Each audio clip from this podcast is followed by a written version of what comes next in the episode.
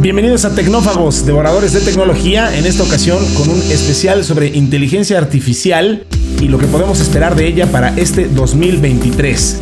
Vamos a hablar de qué industrias son las que más rápido la están adoptando y eso cómo puede afectar su trabajo hoy y mañana. Vamos a hablar de ética y sesgo, la razón de construir modelos explicables de inteligencia artificial. Vamos a hablar de qué son esos modelos explicables. También le vamos a contar que si, tu cantante favorito está en pausa creativa, pues eh, voilà, todo está resuelto con inteligencia artificial. De esto y mucho más en este especial de inteligencia artificial de tecnófagos devoradores de tecnología que inicia ahora. Kio Networks presenta el podcast de Tecnófagos, una mesa de alta especialidad servida para ti en tres tiempos. Acompaña a Ricardo Massa y Bernardo González, dos especialistas en masticar información tecnológica para ti Prepárate para devorar junto a los tecnófagos todas las noticias de las innovaciones del momento. Muy bien, eh, bueno, pues aunque este sea un especial, les recuerdo, como siempre, que pueden mandar sus temas de interés a tecnófagos.com o, mejor aún, pueden unirse a la conversación que estamos teniendo en nuestro grupo de Telegram. Ahí nos buscan como tecnófagos y se unen a esta comunidad en la que, eh, por supuesto, estamos su servidor, Ricardo Massa, y desde luego ahí también está mi querido amigo, el eh, tecnófago que todo lo resuelve y nos da la luz sobre y la sabiduría sobre estos eh, temas que aquí discutimos, que es Bernardo González. ¿Cómo estás, Berni? Muy bien, muy contento de estar aquí hablando de este tema tan apasionante, sobre todo con todas las noticias que estamos leyendo todas las semanas y la velocidad a la que va esta tecnología. Así es de que no se diga más y empecemos a devorar estos platillos. Vamos a entrarles con singular alegría porque sí, en verdad que hay mucho que decir. Bernie, a ver, creo que lo, lógico es empezar por lo obvio, ¿no? O sea, es decir, eh, el estatus actual de la inteligencia artificial, que hoy, bueno, pues el, el concepto que Tú nos has platicado muchas veces, nos lo has explicado y, hemos leído aquí otras definiciones. Sabemos que es un término muy complejo con muchas ramificaciones, pero vaya, en esencia, hoy lo que ya convenimos es que inteligencia artificial son máquinas que están programadas para pensar como humanos e imitar rasgos como el aprendizaje y la resolución de problemas todo esto en sí mismo daría mucho de qué platicar porque justo pues ahí es en donde entra el tema de las ramificaciones. Ya lo hemos platicado aquí muchas veces. Gente tan autorizada en el tema como Demis Hassabis, eh, fundador de, empresas enteras de, inteligencia artificial, hoy a cargo de la división de Google de inteligencia artificial. Ahí nomás, él mismo ha dicho que bueno, pues la misión que tiene es primero descifrar el pensamiento humano y luego de entender todo lo demás. Así que eh, esto de que suena muy, muy fácil esto de que están programados para pensar como humanos, ajá, ¿y eso qué significa? ¿no? Pero bueno, este mm, aprendizaje y resolución de problemas es eh, tan relevante en el futuro que incluso el hombre que dirige la empresa que emergente de IA más popular en el mundo eh, dice que no puede imaginárselo por completo. Eh, Sam Altman, cofundador y director ejecutivo de OpenAI, una compañía de la que hemos hablado bastante porque está detrás de ChatGPT, que ahora es el, sigue siendo todavía el sabor del mes. Ahorita también les vamos a dar unas noticias interesantes sobre ella. dice que deberíamos esperar a que la IA transforme el mundo de una manera no vista desde la revolución del iPhone hace 15 años.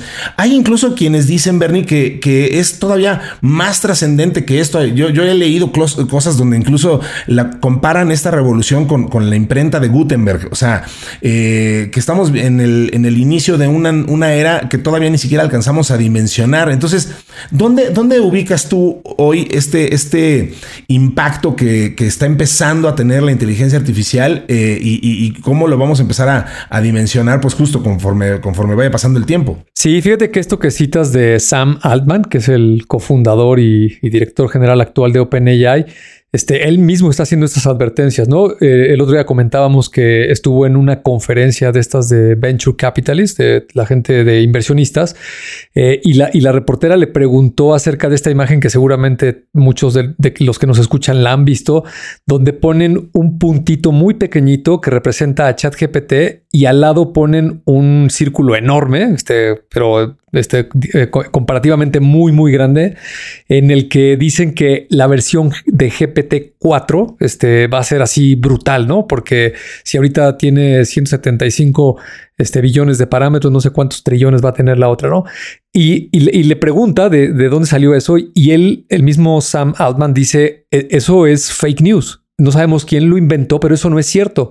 Y dice, y la gente se va a desilusionar tremendamente cuando salga la versión 4 porque para nada va a tener ese salto exponencial. Y luego de ahí arrancan todo lo que acabas de mencionar, ¿no? Este, todavía no alcanzamos a imaginar ni siquiera los que lo están construyendo, los que están metidos directamente, el impacto, lo que va a hacer.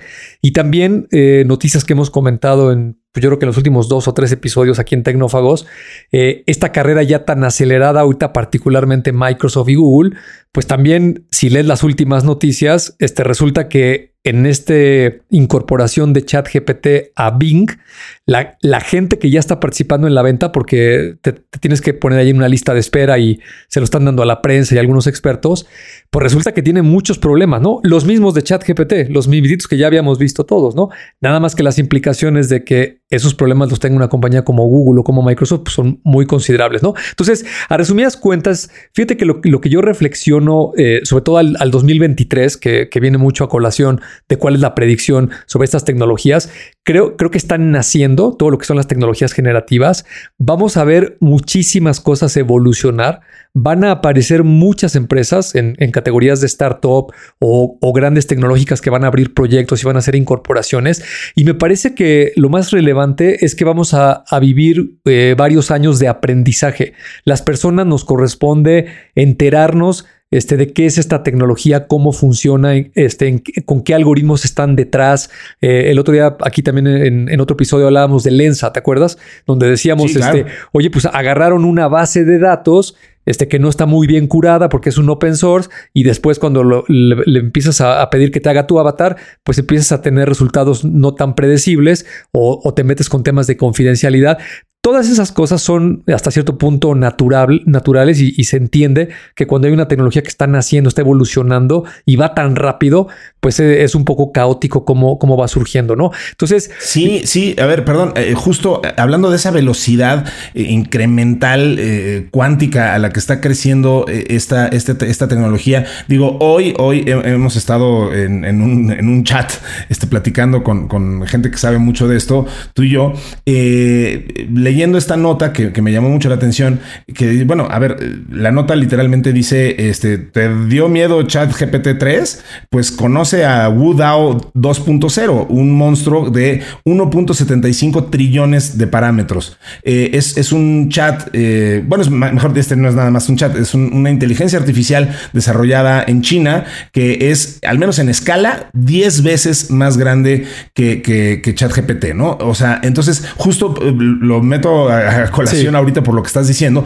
pues estos son los pasos este, cuánticos que estamos dando eh, eh, que estamos dando eh, en, este tipo de cosas cuando todavía ni siquiera acabamos de dimensionar, bueno, apenas estamos metiendo los pies en el agua de lo que podemos lograr hacer con una herramienta como ChatGPT y ahora ya estamos hablando de una, una herramienta que ya está disponible, este, que, que, se llama WooDAO, que mide, insisto, al menos en capacidad, este, tiene 10 veces eh, la, capacidad de, procesamiento que tiene ChatGPT, ¿no? O sea, eh, a eso nos tenemos que acostumbrar, que es lo que estás diciendo. Sí, totalmente. Y fíjate que, digo, te vas metiendo y vas leyendo de, de muchos lados y con opiniones desde diferentes perspectivas. Y creo que justo ahí está el tema de que nos tenemos que formar un criterio, ¿no? Eh, por ejemplo, hay modelos actualmente. este, hay, uno que liberó eh, Google que se llama Whisper y te permite hacer traducciones. Y un, no, estoy seguro si es de Bulgaria, pero es de Europa del Este, eh, un científico de datos, un matemático, hizo una versión súper compacta que incluso puede correr en tu teléfono y casi tiene los mismos resultados que el modelo este, original. ¿A qué voy con esto? Cuando hablamos de, estos algoritmos, no necesariamente, lo, voy a subrayar, no necesariamente el tamaño de la muestra de datos o los tokens que tenga alimentado el modelo lo hacen más potente. ¿Sí? Correcto. Entonces lo tenemos que ver con un grano de sal, como, como se dice en inglés. Sí, sí, sí, eh, Hoy en la mañana, otra nota que me viene a la mente: eh, una empresa canadiense acaba de lanzar un algoritmo que le ganó a jugar al Go a los algoritmos de AlphaGo y de AlphaZero. eso, eso, es fascinante. Y, dices, que oye, vamos a, ver, esto. este fue, yo me quedé hace seis años con que DeepMinds, que es una empresa de Google, desarrolló AlphaGo y luego una evolución se convirtió en AlphaZero y AlphaZero pues no hay ningún ser humano que le pueda ganar. Y resulta que este algoritmo de una empresa canadiense, deja, digo, no lo digo despectivamente, pero quién sabe dónde salió, este, por ahí un desconocido, usa un enfoque de un algoritmo súper peculiar. Fíjate lo que hace este, algoritmo. Eh, hace como una trampa y, empieza a tratar de encasillar las, las fichas del oponente este, y empieza a crear un círculo. Eh, empieza a ser como un cerco, ¿no? y por alguna extraña razón, el algoritmo de DeepMind es ciego a ese cerco y no lo ve. Y entonces le, rompe el esquema. Y le rompe el esquema y le gana. Obviamente, este, los ingenieros de DeepMind en este momento, mientras yo estoy diciendo esto, deben estar trabajando en, marchas forzadas, en ver cómo mitigar esto, pero así es la tecnología. O sea, de, de repente pensamos que porque apareció una compañía con una herramienta, este boom, ese es el futuro y esto va a cambiar todo. Este y Google va a quebrar, este y Microsoft va a volver a retomar. Espérate, eh, eh, sí se mueve muy rápido, pero no necesariamente va a suceder así. Y, a mí me encanta siempre citar la frase de Bill Gates, ¿no? Las personas este, sobreestimamos lo que va a suceder los próximos dos años. Yo no podía estar más de acuerdo con este Sam Altman de, de, la gente se va a desilusionar ella sola porque la gente se está creando expectativas en su cabeza de lo que la inteligencia artificial aún no puede hacer. Y luego lo que va a acabar sucediendo es que en 10 años estas tecnologías sí van a cambiar el mundo y van a hacer cosas súper potentes, ¿no? Así es, así es. Eh, y eso me lleva al tema de los usos de la inteligencia artificial. A ver, ¿qué es lo que sí está pasando? Eh, yo, yo creo, Bernie, eh, corrígeme si, si, me equivoco, pero creo que lo que dices nos, nos, lleva a pensar que estamos viviendo un punto de inflexión. a ver, aquí dice algo muy interesante. La, la, inteligencia artificial no es un complemento en áreas discretas como los asistentes virtuales o los algoritmos de recomendación, sino que sustentará la forma en que se hacen negocios de manera más amplia. Eh, a eso se refiere este punto de inflexión, es decir, la automatización impulsada por inteligencia artificial liberará a miles de personas para capacitarse en roles de mayor valor y generará ahorros de cientos de millones. Eh, esto es muy interesante porque eh, hemos hablado mucho y, el otro día tuvimos oportunidad tú y yo de, dar una plática este, ahí, en, particular en un contexto de abogados, que, eso fue muy interesante.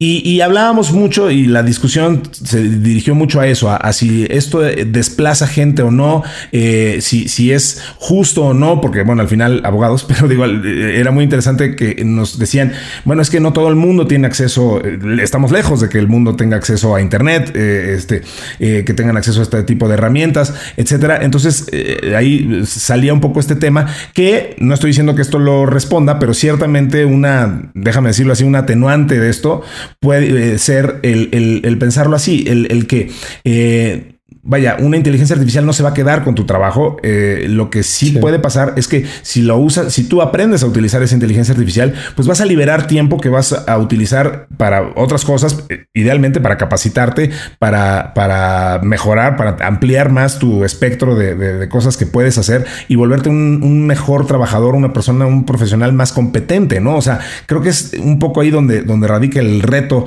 de, cómo congeniar la inteligencia artificial con, con el humano a la hora de trabajar. Sí, totalmente de acuerdo. Mira, yo, yo me inclino más a pensar en un aspecto positivo. Eh, al final del día, esta es una tecnología y las tecnologías históricamente siempre han estado al servicio del hombre y cuando las aprendemos a usar, las entendemos bien, pues se vuelven un aliado que nos potencian lo que podemos hacer, ¿no? Así ha sido la historia si hablamos de la computación, ¿no? Este, para no irme tan atrás, pues cuando estaban los mainframes, este, solamente las grandes compañías podían instalarse un centro de datos en sus oficinas y poner ahí una de estas máquinas del tamaño de una casa que tenían una refrigeración especial, había que contratar unos señores de bata blanca para que la operaran y era muy complicado. Cuando aparecen las computadoras personales, pues lo que sucede es que esto se democratiza un poco más, es decir, se vuelve más asequible que las personas comunes y corrientes o de oficinas más pequeñas puedan comprar estas máquinas y lejos de pensar que, oye, las secretarias se van a quedar sin chamba y las este, taquimecanógrafas y entonces este, es una población en extinción. No, este, todos aprendimos a usar la computadora, al menos en el contexto de una oficina, y todo esto se potencializó. Y luego vienen las redes de las computadoras, ¿no? Las computadoras cuando las puedes interconectar, pues nuevamente te vuelven a potenciar el trabajo y se pueden hacer cosas más interesantes. Luego aparece Internet y lo mismo, luego aparecen los móviles y lo mismo, este, y ahora estamos hablando de inteligencia artificial y me parece que vamos en esa trayectoria, ¿no? Ahora, ¿qué, qué sí es bien importante en esta ocasión?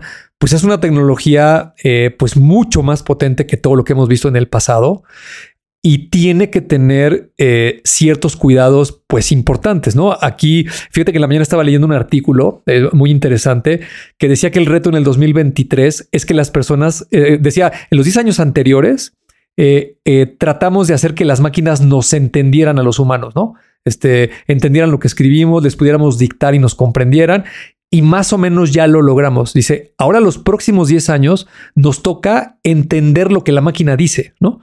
Y, y, eso es muy interesante porque justo es lo que está pasando con estas tecnologías generativas, de que de repente lo que te dan no es tan preciso o de repente tiene un sesgo. Eh, y yo no voy a cansar de repetirlo, este, siempre que hablemos de cualquier este, derivada de la inteligencia artificial, tenemos que partir de la base de que estás hablando de modelos matemáticos estadísticos. y cuando tienes una estadística, pues es un tema probabilístico, no es determinante, no es determinístico lo que estás diciendo. ¿no? Así es. No, no es como dos más dos siempre va a dar cuatro, ¿no? Aquí, Exacto. aquí si yo agarro una... inteligencia artificial va, va a heredar eh, los sesgos que le alimentes de acuerdo a la data que le proporciones. Exactamente. Y te, va a dar una probabilidad. O sea, te va a decir, oye, aquí hay un millón de imágenes y, la, y, la, inteligencia artificial no te va a contestar, oye, absolutamente esto es un gato. No, te va a decir, oye, mira, de acuerdo a los datos que yo tengo, el 97.43% indica que podría ser un gato, ¿no? Pero, pero hay, hay, un espacio donde tal vez no lo sea, ¿no? Y, el ejemplo de la imagen de un gato es bastante bobo, ¿no? Muy simplista. Pero si te metes ya, por ejemplo, a la interpretación de la información financiera de una empresa y la quieres correlacionar con la economía de un país en un momento dado, pues estas probabilidades te pueden llevar a pues a puntos de vista o conjeturas igual que un humano, ¿eh? O sea, este, tú me preguntas... Bueno, a ver, hubo, ejemplos escandalosísimos de eso, ya tienen algunos años, pero cuando Google estaba experimentando con, el reconocimiento de imágenes, todos supimos, y digo, lo hemos sepultado por ser políticamente incorrecto el asunto, pero, pero eh, todos vimos eh, y nos enteramos de, que a veces la, máquina interpretaba a, personas de, de, tez obscura, este, los identificaba como un simio. Correcto. Y, este, y llegó a pasar y les pasaba a los usuarios, a la gente en la calle, subían este, este, este tipo de, de, videos indignadísimos, con toda la razón, eh, de, que, oye, pues es que esta computadora mm, dice, o bueno, tu inteligencia artificial eh, identificó mi foto como, como, como el de un gorila, ¿no? Este, bueno, pues, o sea, justo ese tipo de cosas ocurren por, por, por el que, como dices, el, algoritmo está trabajando con los datos que tiene y toma este, decisiones de acuerdo a, la disponibilidad que tiene y con base a estas probabilidades que nos comentas. Correcto. Oye, a ver, mira, hablando de datos, aquí hay unos muy interesantes. Eh, hay ya más de 8 mil millones de dispositivos en todo el mundo que usan inteligencia artificial de una forma u otra. Eh, entonces, Digo, 8 mil millones, ya, es, vaya, básicamente hay uno para cada humano. Este, la industria de la salud eh, eh, es de las que más ha utilizado la inteligencia artificial y, creo que es de las que mejor la han utilizado. Ya nos has eh, platicado el nivel de precisión que logra una inteligencia artificial, por ejemplo, para un diagnóstico de una radiografía versus lo que logra un, radiólogo, por muy capacitado que esté a, ojo de buen cubero. eso es innegable, ¿no? los chatbots por ejemplo, en contraste, que es otra industria donde pues el retail o todo lo que tenga que ver con atención al cliente, a lo mejor ahí no ha sido tan impactante el, uso de la inteligencia artificial para la creación de chatbots como sí lo ha sido en la industria de la salud, pero bueno, ciertamente llegaron para quedarse. En las finanzas, este se puede utilizar para analizar las tendencias del mercado, predecir los precios de las acciones e identificar actividades fraudulentas. En el transporte se emplea para mejorar el flujo del tráfico, optimizar las rutas de entrega y desarrollar vehículos autónomos, justo encontrando este, patrones que un humano no podría, no podría este, calcular por la enorme cantidad de, variables. En manufactura se usa para mejorar el control de calidad, optimizar los procesos de producción, ahorrar costos y reducir los desechos. En la agricultura sirve para optimizar el rendimiento de los cultivos y mejorar la eficiencia en las operaciones agrícolas. En la industria del entretenimiento, esto me encanta, la creatividad eh, permitirá la creación de arte arte que difumine la línea entre la realidad y la ficción. Ya hemos hablado de algunos ejemplos de, de cómo un, guionista o un creativo publicitario se apoya en un chat GPT para, para crear nuevas historias o simplemente para hacer eh, masivo eh, una serie de copies que tenga que entregar. En el turismo eh, es un área que veremos una mayor adopción en, en forma de asistentes de inteligencia artificial que ayudan a crear una experiencia más fluida, incluso proporcionarán información sobre qué visitar y dónde comer durante la estadía. La banca la está utilizando con mayor intensidad para obtener una ventaja competitiva con el fin de analizar los mercados de capitales y detectar oportunidades. Y finalmente, obviamente, el campo de la ciberseguridad. Gracias a la inteligencia artificial se tendrán a disposición mejores herramientas e información más rápida para aislar los riesgos con mayor precisión. Sí, totalmente. Fíjate que lo interesante de todos los ejemplos que acabas de listar es cómo, eh, tanto por parte de la tecnología como de todas estas industrias y lo que cada una de ellas vaya implementando y vaya requiriendo y va a ir evolucionando, e, esa conjunción, esa intersección de todas estas relaciones que existen en la sociedad, entre las empresas, en la economía, los gobiernos, va a hacer que todo esto se potencie aún mucho más, ¿no? Por ejemplo, digo, mientras te escuchaba este, e, esta cantidad de dispositivos del Internet famoso de las cosas, pues digo, cualquiera de los que nos está escuchando lo puede vivir en carne propia en su casa y en su vida personal, ¿no? Si, si hoy hicieras un inventario de cuántas cosas en nuestras casas están conectadas al Internet a través de un Wi-Fi, pues seguramente nos sorprendería, ¿no? Porque lo primero que te viene a la cabeza es tal vez, oye, pues mi teléfono, este, mi laptop, pero luego empiezas a pensar, oye, pues también la tele, porque es una es un Smart TV, este, y también compré un timbre y tengo unas cámaras, este, y, le vas sumando y de repente tienes muchísimos dispositivos conectados, ¿no? Eh, está entrando 5G, este, la, velocidad es este, casi 100 veces mayor que, que la tecnología anterior. Eh, esto va a potencializar todas las telecomunicaciones de manera inalámbrica mucho más de lo que vimos en el pasado, porque si anteriormente eh, se tenían que tender cableados de red, este, instalar redes, etcétera, antenas, todas estas cuestiones, pues ahora cuentas con gran parte de esa infraestructura y es mucho más rápido cómo lo puedes este, desplegar, ¿no?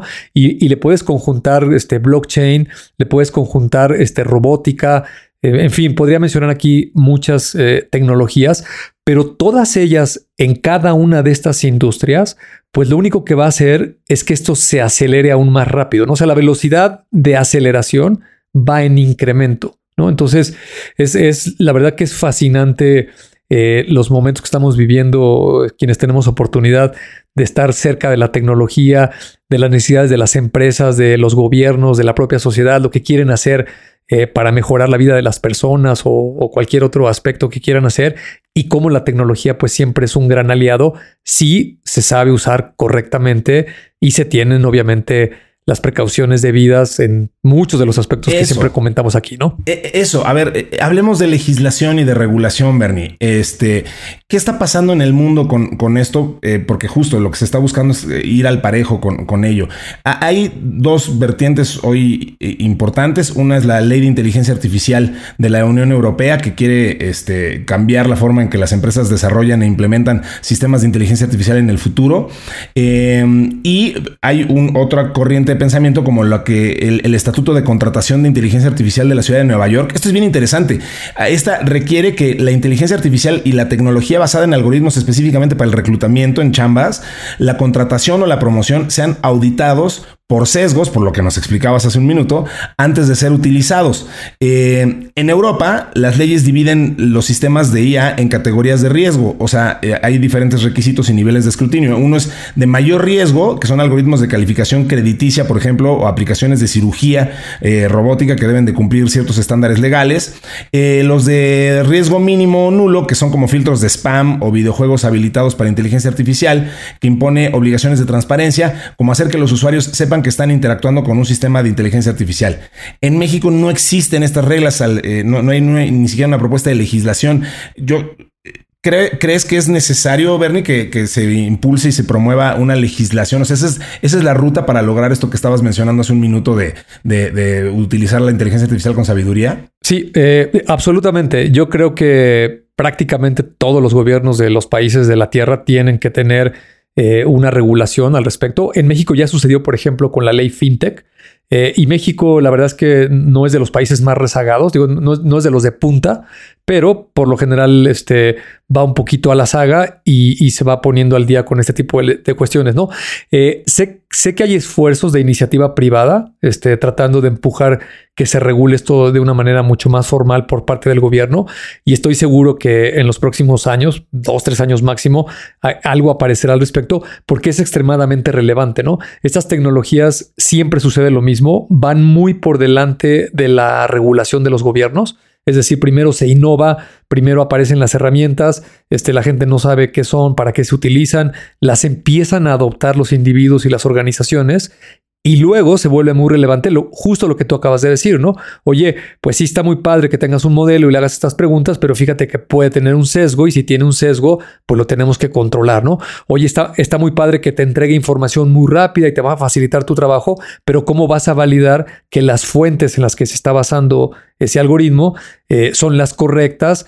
Eh, y lo mismo, ¿no? Este, no, tienen ningún sesgo o, o, como lo que está pasando en ChatGPT porque entendemos que es una tecnología muy nueva que de repente se equivoca, ¿no? Este hace, hace aseveraciones de cosas que no son ciertas, ¿no? Yo, yo te le preguntaba este, el, el, satélite Sputnik, este, cuánto tiempo estuvo en órbita y, me contestó que seguía en órbita, ¿no? Y yo dije, wow, nunca había oído eso, ¿no? Entonces fui a Google y pues no, el, satélite duró 90 días en órbita y después se, este, se estrelló contra la Tierra, ¿no? Entonces este, o, lo que pasó con el telescopio, ¿no? El James Webb. interesante. Este, eh, sí, sí, que dio exacto, el, que de Google. y luego la gente que está probando Bing con Microsoft le hacen la misma pregunta y contesta lo mismo, ¿no? Dice que, que los exoplanetas se este, los descubrió el James Webb, este, lo cual, lo cual es falso, ¿no? Y entonces otra vez tienen que meterse los ingenieros y ver de dónde sacó ese dato, por qué llega a esas conclusiones y le tienen que empezar a hacer ajustes al algoritmo, ¿no? Entonces, sí, la respuesta es rotundamente sí. Tiene que haber una regulación porque si no, eh, y, estamos hablando de cosas normales, ¿no? Este, un sesgo natural por los datos, etcétera, pero también hay otro tema este, que está más del lado oscuro, ¿no? Este, también siempre sucede con las tecnologías que están disponibles para todos nosotros, pero también para las personas malintencionadas, ¿no? Ahí, ya hay un riesgo manifiesto actualmente en el lado de la ciberseguridad que pues este, los, la delincuencia organizada y la, la, ciberdelincuencia, pues también ya encontró que estas herramientas les pueden potencializar la manera de cómo hacer ataques más rápidos o hacerlos más sofisticados o, que estén más robustos o lo que tú gustes y mandes. Y esas cosas es bien, bien importante pues que se regulen con las leyes, ¿no? Totalmente. Y mira, estamos hablando de un mercado que según algunos estimados para el 2025 eh, las aplicaciones empresariales nada más en el campo de la inteligencia artificial aumentan a un nivel de 31 mil millones de dólares. O sea, e-, el, crecimiento de, la inteligencia artificial va a seguir siendo espectacular. Ya es, eso sin considerar lo que ya mencionamos de pasadita, que es la aplicación de la inteligencia artificial en la industria del search, que es en donde se vuelve también jugosísimo, ¿no? Entonces, eh, pues claro que hay mucho interés porque esto se regule, se funcione de la mejor manera posible por la cantidad de lana que va a generar y por todo lo que acabas de explicar de, las implicaciones que va a tener en nuestras vidas.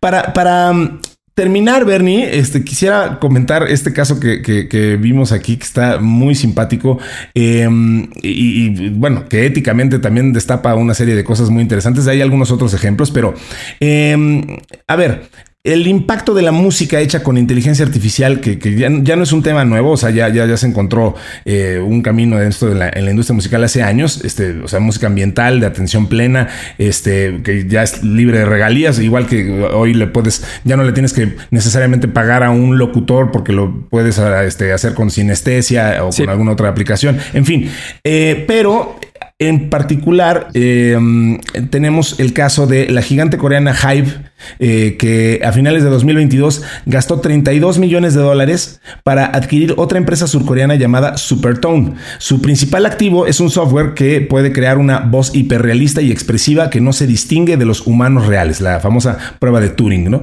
Eh, un año antes, Supertone reveló su tecnología Singing Voice Synthesis y su gran truco fue presentar a Kim Kwan-seok, una superestrella del folk coreano que vendió millones de discos en casa, cantando una nueva canción, lo cual no sería nada relevante si no fuera porque el señor se murió en 1996. Entonces, usando inteligencia artificial, eh, la tecnología SBS de Supertone aprendió alrededor de 100 canciones de 20 cantantes diferentes para desarrollar un estilo y luego aprendió 10 canciones de Kim. Y entonces, bueno, juntó todo esto eh, y eh, entonces ahora creó esta nueva canción de un, de un cantante que ya había, había fallecido. Ya, ya estamos escuchando casos como el de James Earl Jones, el, el actor de voz, bueno, actor y actor de voz que le dio voz justamente muchos años a Darth Vader, desde quien todos ubicamos como la voz de Darth Vader, esa voz gutural rudísima, eh, él ya permitió que grabaran su voz la suficiente cantidad de tomas como para que Disney en lo sucesivo, cuando él fallezca, pueda seguir usando y generando la voz de Darth Vader oficial, que es la de él, eh, y se le paguen regalías a su familia. Entonces estamos ya en este momento en donde la inteligencia artificial ya, ya genera estos momentos artísticos, estas piezas de contenido que, que, que bueno, pues esto, esto no se va a detener y, justo pues estamos a un pasito de, poder entonces eh, escuchar una nueva canción de Frank Sinatra o de quien me digas, este, pues justo eh, recuperando el material existente y compilándolo y, poder eh, este, hacer con ello nuevas creaciones, ¿no? Sí, fíjate que este tema está interesantísimo. Me encontré también una nota cuando revisé este, las que traíamos aquí para el podcast.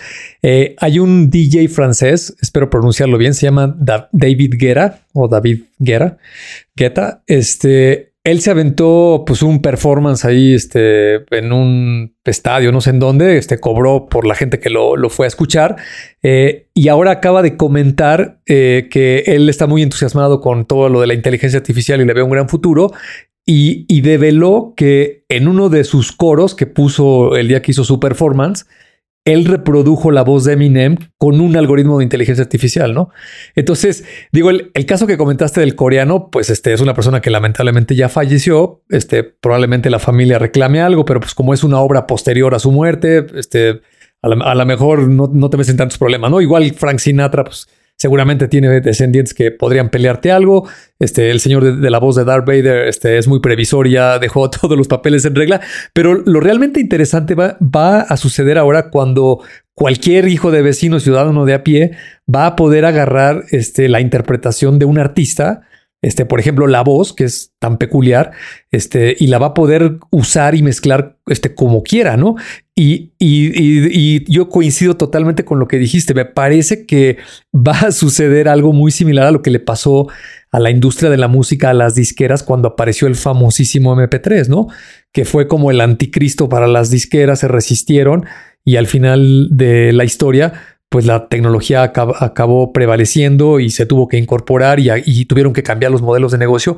Y creo que esta cuestión que, aquí ya lo habías comentado tú en algunas otras ocasiones, ¿no? Este, el, derecho de imagen de una persona en un anuncio, una interpretación de un actor, este, alguien que toca un, que toca un instrumento, que canta, pues esto de deep fake, este, pues es que es una tecnología que está disponible y aunque no queramos y aunque creamos que no es correcto o que está regulado o lo que tú gustes más allá de lo, que este, opinemos éticamente. exacto. Yo, tenía un jefe que me decía es como querer detener las olas del mar con las manos, ¿no? Este, pues aunque te pares ahí y las quieras detener, pues este, las olas van a pasar sobre ti, ¿no? Eh, y creo que esto que estás mencionando en esta nota es justo lo que va a suceder, ¿no? Pues espero que estemos ahí para verlo, mi querido Bernie, que no seamos solamente una recreación hecha en una inteligencia artificial, que nos toque ver eh, esto a los originales, a los tecnófagos originales, que en esta ocasión pues ya nos despedimos con este especial de inteligencia artificial que eh, les hicimos con todo cariño. Eh, muchísimas gracias a Mario Terrés en la edición, a Dalibasti Santiago en la redacción, a Gina Rangel y a Citla Vallarta en la producción, y por supuesto, muchísimas gracias Bernie por estar una vez más aquí en Tecnófagos Devoradores de Tecnología. Al contrario, Rick, como siempre, un placer y súper interesante, súper divertido y ameno platicar contigo y espero a nuestros amigos que amablemente nos escuchan que igualmente lo hayan disfrutado.